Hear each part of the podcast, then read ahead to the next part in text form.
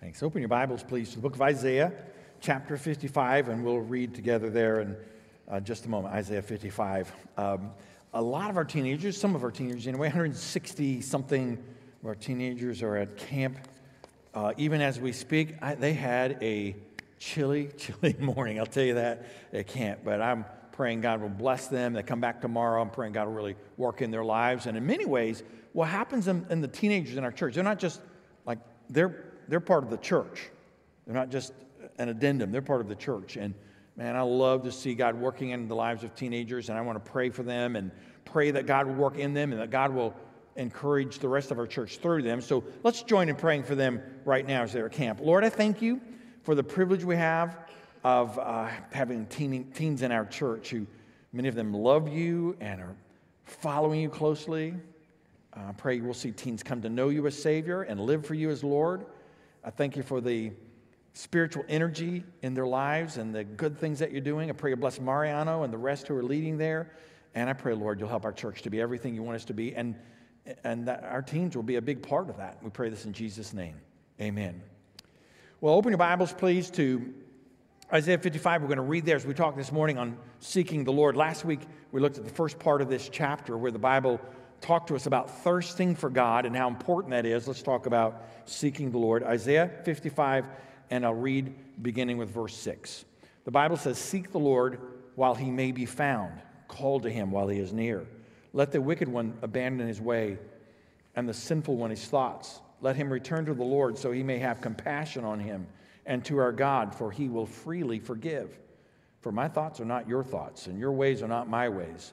This is the Lord's declaration. For as heaven is higher than earth, so my ways are higher than your ways, and my thoughts than your thoughts. For just as rain and snow fall from heaven and do not return there without saturating the earth and making it germinate and sprout and providing seed to sow and food to eat, so my word that comes from my mouth will not return to me empty, but it will accomplish what I please and will prosper in what I send it to do. You will indeed go out with joy and be peacefully guided the mountains and the hills will break into singing before you, and all the trees of the field will clap their hands. Instead of the thorn bush, a cypress will come up, and instead of the brier, a myrtle will come up. This will, be a, this will stand as a, as a monument for the Lord, an everlasting sign that will not be destroyed. Well, let's talk about four principles about seeking the Lord, and you can write this down on the back of your worship guide, or if you use the church app, or however you do it. Four principles I'd like to encourage you to write down about seeking the Lord. Principle number one seek the Lord in the present. Seek the Lord in the present. That is, we have to live in the present. Can't live in the past. We can learn from the past. Be a really good idea for you to learn from the past. That's a good idea. So if you've got mistakes in your past or victories in your past, you can learn from both. But you can't change one thing about it, right? You can't go back and change any defeats or change any victories for that matter. You can learn from it, build on it, but you can't live there. And the future is great. You can prepare for the future, and that'd be a great idea. I think it'd be swell. Do you guys still, do the teens still use the word swell? It'd be swell if you would prepare for the future. That's a great idea. I like that idea, but you cannot live in the future. You have to live present tense. That's where you live, in the present tense. And so the Lord is speaking to us here about what we're to do and when we do it. It says, uh, Seek the Lord while he may be found, call to him while he is near. So it tells us to seek the Lord. We're to seek God. There's something about that, about God, about seeking God's presence, about turning to the Lord, about running hard in the direction of the Lord Jesus and call to him, the Bible says. We pray, we talk to him, we, we communicate with him, we connect with him. That's what we're to do seek the Lord and call to him. And when do we do it? Well, while he may be found and while he is near. So the Bible's telling us a couple of things here. First, it's telling us to seize the opportunity of today. Right now, he's saying to Israel, and through that to us, seek the Lord right now, while he may be found. Call to him when? Well, right now, while he's near. This is an opportunity, and don't waste this opportunity. Seize the opportunity. The Lord is saying, Here's an opportunity for you to seek me, and here's an opportunity for you to call to me. I'm, I'm near. You can find me. Seize that opportunity. When I was a senior in high school. I was a new kid at a new school, and I got I saw this girl and I wanted to talk to her. And I was not very good at talking to girls because I didn't have any sisters, and girls are different, you know? I mean, that's good, but I'm just saying they're different. I didn't know I had brothers, and I just didn't, I didn't know it's hard to talk to girls. But I saw this girl, her name happened to be Vicky. And I said, I'd like to talk to that girl. I want to talk to that girl. And so I tried to think of something witty to say. And uh, I went over and talked to her. And it must have been pretty witty because we've been married more than 40 years now. How about that? I mean, it, it worked out. So I seized the opportunity. There she was. I knew she, I didn't know anything really about her. I knew she was a new kid too. And I knew I was really uh, growing in my faith at that point. And my, I knew, she, I didn't know her, but I knew her friend was a, a believer. And I said, well, maybe she's a Christian. And so anyway, worked out. And I'm obviously super witty. It had to be. I don't know what I said, but it, unbelievably, witty. Well, what if I'd have waited instead of seizing the day? What if I'd have waited? You say, well, one day, you know, no big deal. Mm, all right, what if it's 10 days? Well, you know, opportunities come along. Well, what if I'd waited 100 days? What if it was 1,000 days? Or what if it's 10,000 days? I don't know how long we've been married, but it's been 10,000 days. I mean, at some point you'd say, man, you missed the opportunity altogether. You had good intentions. You wanted to. You said someday. Can I just tell you, a lot of people, a lot of people say that about spiritual matters. Someday, one day, I'm going to trust Christ as Savior, just not right now. I'm going to get serious about faith. I'm going to follow the Lord. I'm going to get right with God someday. Can I just tell you, there's no other time to do it except there's no better day than today. You're never going to have a better day. There's never, it's never a better opportunity or more convenient time, or there's always a reason uh, to miss. And I'm going to ask you to seize the opportunity. If you've never trusted Christ as Savior today, I want to ask you to give your life to Christ. Christian, if you've said, I'm going to get serious about faith today, today, seize the opportunity of today and beware the deception of delay. There's a deception to, de- to delay. Like, uh, okay, I'm not really saying no to God, I'm just saying not right now, which sounds a lot like no. We're saying, in effect, no God today because I'm planning to some other day. But it's still the no. And there's a danger and a deception that comes with delay, as though we're going to have a more convenient time later, as though it's going to be better or easier, or whatever it is that we, whatever it causes us to delay and to wait and to put it off. And it's sort of like the hardening that happens in your heart when you say no to God, even if it's just a, even if you think it's temporary, I'm, not right now, someday, but that no just maybe you have someone in your family who's got hardening of the arteries and they get the little plaque and stuff that gets in there and all the problems that come with that that happens spiritually. And when we say uh, uh, not right now god. I mean i know i need to get that right with you but not right now. I mean someday don't get me wrong i have good intentions god but not right now. It's just a hardening that happens to us spiritually when we say no even if it's a even if we think of it as a temporary no because a temporary no is saying no to today and to missing the opportunities. And we seek the Lord in the present. Seek the Lord while he may be found. Present tense. Call to him while he is near. Now. Take advantage of this opportunity. Principle number two seek the Lord through repentance. Through repentance. And the Bible talks often about repentance. We see a really good example of this in verse 7. So if you have your Bible open, will you just kind of follow along as we go through this verse? The Bible says, Let the wicked one abandon his way, and the sinful one his thoughts. So the wicked one and the sinful one, that's one and the same. We don't think of sin as wicked, perhaps. In fact, we sometimes even try to justify sin and say it's not really sin. But God is really honest about things. And He tells us that our sin is always sinful and that it's always wicked, that it's always causing damage and pain. We say it's no big deal. And the Lord says it's a really big deal. So let the wicked what, what do we do with the sin and the wickedness? Abandon his way. Let the sinful one abandon his thoughts. That is, turn from the world's way to God's way, from the wrong way to the right way, from the harmful way to the better way. Verse 7 says, Let him return to the Lord. See that right there? Return to the Lord. So the idea of repentance is more than feeling sorry for something. If you you can feel sorry about all kinds of things and never change. But repentance is where you change. So feeling sorry is a great first step. The conviction of God in our lives is a great first step. But repentance is returning to the Lord. It's changing direction and coming back to the Lord. It's turning from sin and to the Lord. And here's why, verse 7 says so he may have compassion on him, and to our God, for he will freely forgive. Now, I don't really understand why this is, but God is a super compassionate God, and he is a God who forgives.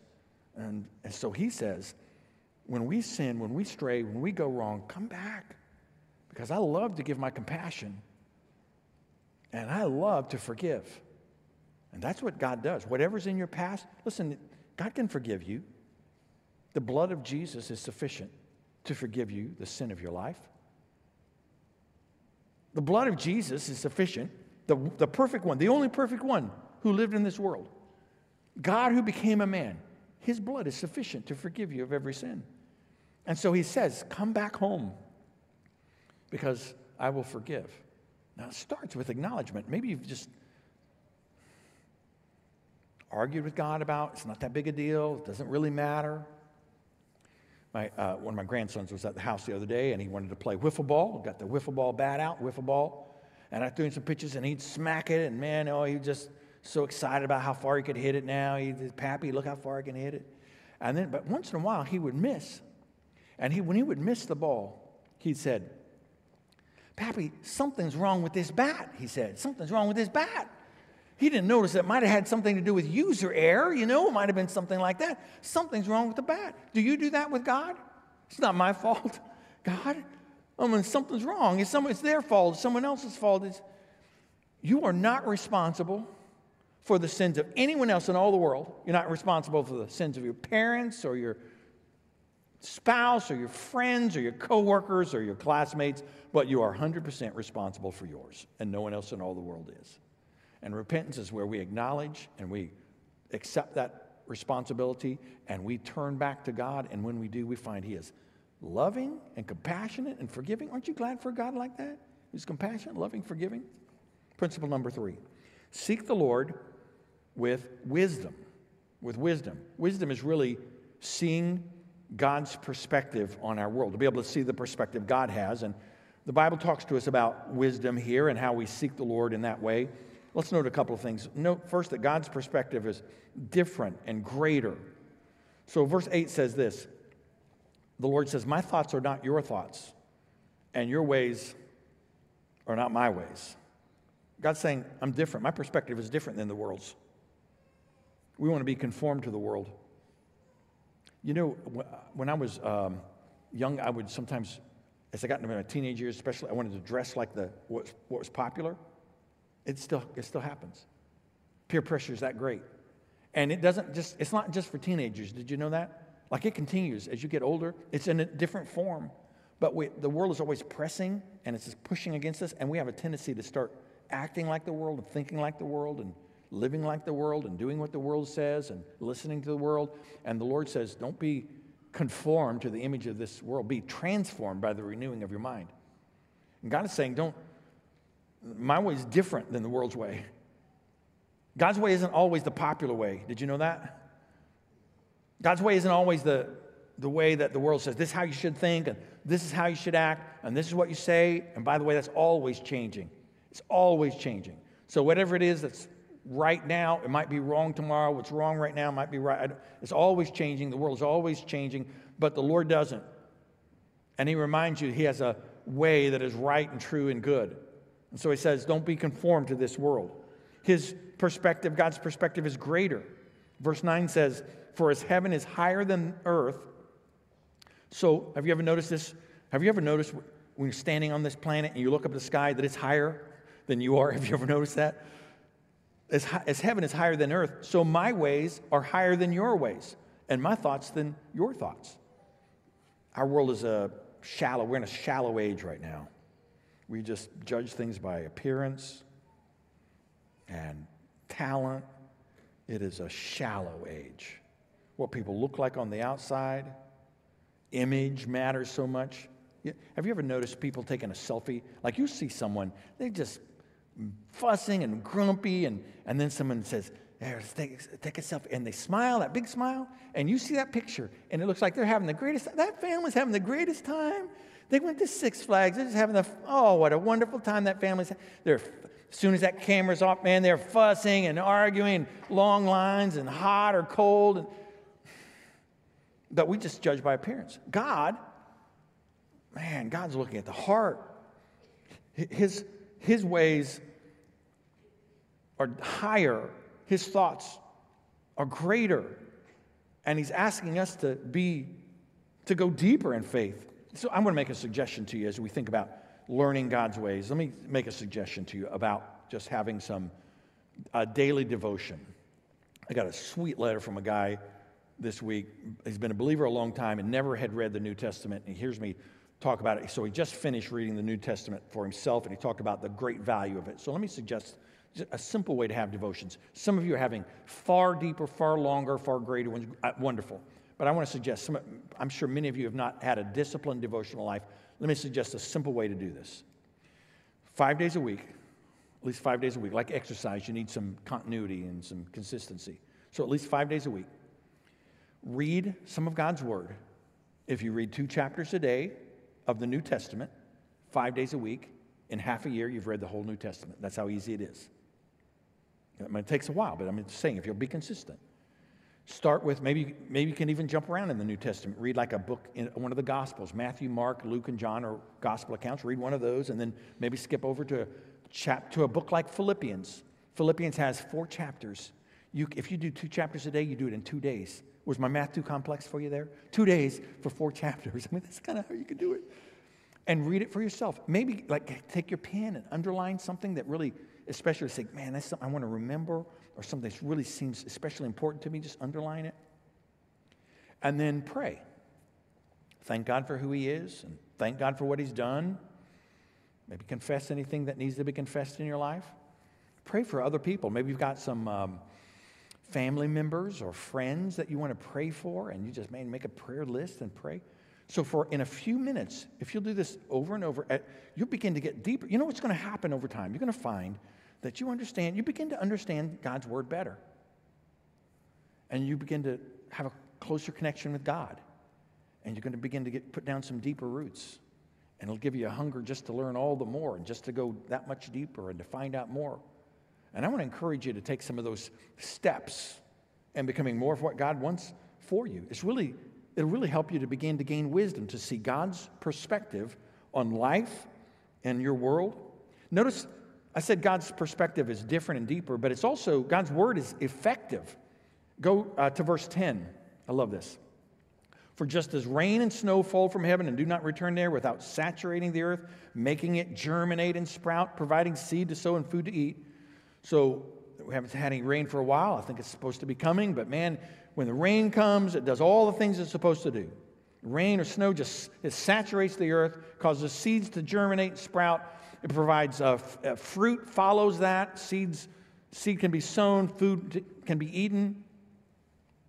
Verse 11. So my word, that natural analogy, so my word, God says, that comes from my mouth will not return to me empty, but will accomplish what I please and will prosper in what I send it to do. Now you see a little of why we want you to read God's word for yourself. Because God through that will accomplish his purposes. Your life will begin to bear fruit. God will show you, you know, this part of your life is not where it needs to be, or the way you're thinking about this needs to change, or your perspective, or your attitude, or your actions need to be corrected, or here's what I want you to understand. Here's the big picture I want you to see. Here's where the world is wrong, and here where my plan is better for you. And we begin to gain wisdom. We begin to gain God's perspective. So the uh, not long ago, recently, I was at a, a Cardinal game. It was not the playoffs. And I don't want to talk about the playoffs. It's just too soon. Let's not talk about that. But as a week or two ago, I was at a Cardinal game. My brother, his wife, and um, their son, my nephew, came to see the Cardinals. And it's been uh, for the Cardinal fans, been a really fun regular season. It's a fun regular season as we've seen, and they wanted to see some of their uh, favorite players in the last game, and so we were there watching the Cardinals, and um, they do walk-up songs. I don't know if you noticed this. You can see it on. I mean, it's on the. You see it on television and radio and stuff as well. They do the walk-up song for a guy when he comes up to bat. He picks a song.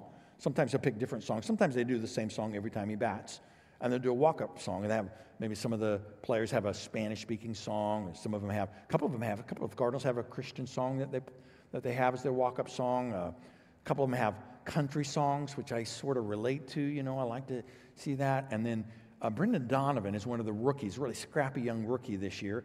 And he came up, and his song was one I didn't recognize. I said to my uh, nephew, I said, Caleb, is that like a hip hop song? I'm not real big on the hip hop scene. Maybe you're surprised to, see, to find that out. I just don't know that world very well. He said, Yeah, Uncle Doug, that's a hip hop song. It's by Rihanna. I said, okay, okay. And I could hear them saying, I couldn't understand the words very well, that it said something about desperado. That's why I asked about it, because I thought maybe it was a country song. New country can sound a little like hip hop, I think. And so, but no, no, it was a hip hop, desperado. And I said, what, I can't, Caleb, I can't understand it. What are they, what's that song saying? And so he just told me, and I, you know, it's super loud. I have trouble hearing anyway. And he said, yeah, they're saying um, desperado, uh, sitting in an old railroad cart. And I, oh, sitting in an old railroad cart. Okay, well, great. And so it's a catchy song. And, the, and man, the Cardinals just kept scoring runs. And so Brendan Donovan batting over and over, which is another way of telling you it was not a playoff game. And they just kept scoring runs and came up to play it over and over again. And they played that song super catchy. And I found myself, you know, singing Desperado, sitting in an old railroad car. And I finally said, Caleb, why? Like, I don't is there some story to that song? Why is he sitting in an old railroad cart? And um, Caleb looked at me, and you know how the, you folks who are closer to my age, you know that how the, the scornful look from a young person that looks at you when you don't know something that's in their world, you know, that uh, eye roll, the little frustration that you can't understand that, you know. We, we those younger folks, those of us in this age, we love it when you do that. It just uh, warms our heart. Thank you for doing he just did that little, you know, frustration. He said, it's not sitting, in, it's not Desperado sitting in an old railroad cart, Uncle Doug. It's Desperado sitting in an old Monte Carlo. Oh, Monte Carlo. That's I know a Monte Carlo. I know what that car is. I know that well. Made more sense. I, my perspective was just off. I just didn't understand that world. Many people are that way spiritually. They're just missing God's wisdom because the world is so loud. All they hear is the music and the and the movies and the television of this world. And God's saying, listen, I want you, I've got something different for you. Man, it's different and it's greater and it's deeper and it's more important and it'll never return void. Listen, this is this is something that you need. And God is saying to us, I want you to seek me with wisdom. I want you to gain my perspective. And so he gives us his word and he puts people in our lives who help us in that journey of faith. And I want to ask you to seek the Lord with wisdom. And there's a fourth principle. Would you write this down? Seek the Lord for blessing. For blessing. It's in your best interest to seek the Lord. You say, well, it's in the Lord's best interest. Yeah, He loves it. But it's in your best interest to seek the Lord. If you could see eternity's perspective, you would see that what God wants for you is really what's right and best for you. It's hard for us to understand that sometimes. But God wants to, He wants us to seek Him for blessings. We love the blessing. Let me note how this happens. First, note that God offers a better future, a better future. He says in verse 12, You will indeed go out with joy and will be peacefully guided. And then he talks about the mountains and the hills breaking into singing and, and myrtles instead of uh, thorns. God's offering a better future. Notice in verse 12, it changes to future tense. It says, You will indeed go out with joy. You will be peacefully guided. Verse 6 was present tense. Seek the Lord while he may be found. Call to him while he's near. Verse 12, You will indeed go out with joy. You will be peacefully guided. He's saying this present obedience is what leads to future blessings. Now, we want the blessings. And God is saying, Great, The Future blessings come as a result of the present obedience. Obey me now. And as a result of that, you find the joy and the peaceful guidance that comes. and God's got a better future for you. I'll, I'll, I'll start a series. I'm going to start preaching through the book of Revelation on the 6th of November. And uh, man, I look forward to it. It's, it'll be a long time through that great book of the Bible. And it's a, the last book of the Bible, and it talks about what will happen in the future. And now, why would God care to tell us about the future? Because I've just, you've heard me say, we live in the present, we can't live in the future. Because God knows that by learning about what His purpose and plan in the future is, we can remind ourselves to live in present obedience. It changes how we think. If I know that one day, if I'm preparing for the future, one day I'm going to stand before the Lord, one day the Lord's going to return, one day uh, all of God's purposes and plans will unfold, it will help me to live present obedience. And present obedience is what leads to the future blessings. You want the future blessings in life? You want a life that's got joy and you want a life that's peacefully guided, a life that's following God's best for you? Then you live for Him now, live your life right now in present obedience, and God brings those opportunities and brings those blessings to you. And then notice as well that God wants a closer connection. God Himself wants a closer connection with you. When He says, Seek me, it's because God wants to be found by you. When He says, Call to Him, it's because He's near to you. He wants a closer connection. He says in verse uh, 13, This will stand as a monument for the Lord, an everlasting sign that will not be destroyed. He's saying, Put down a signpost in your life that says, I will seek the Lord. I will seek the Lord.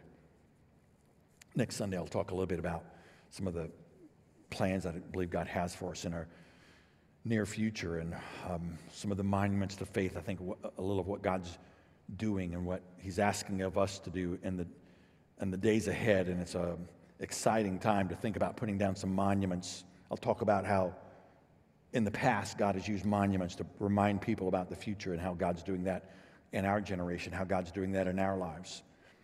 God wants a closer connection because what God wants, the reason the Lord says, Seek the Lord while he may be found and call to him while he is near, is because God wants you. He wants you.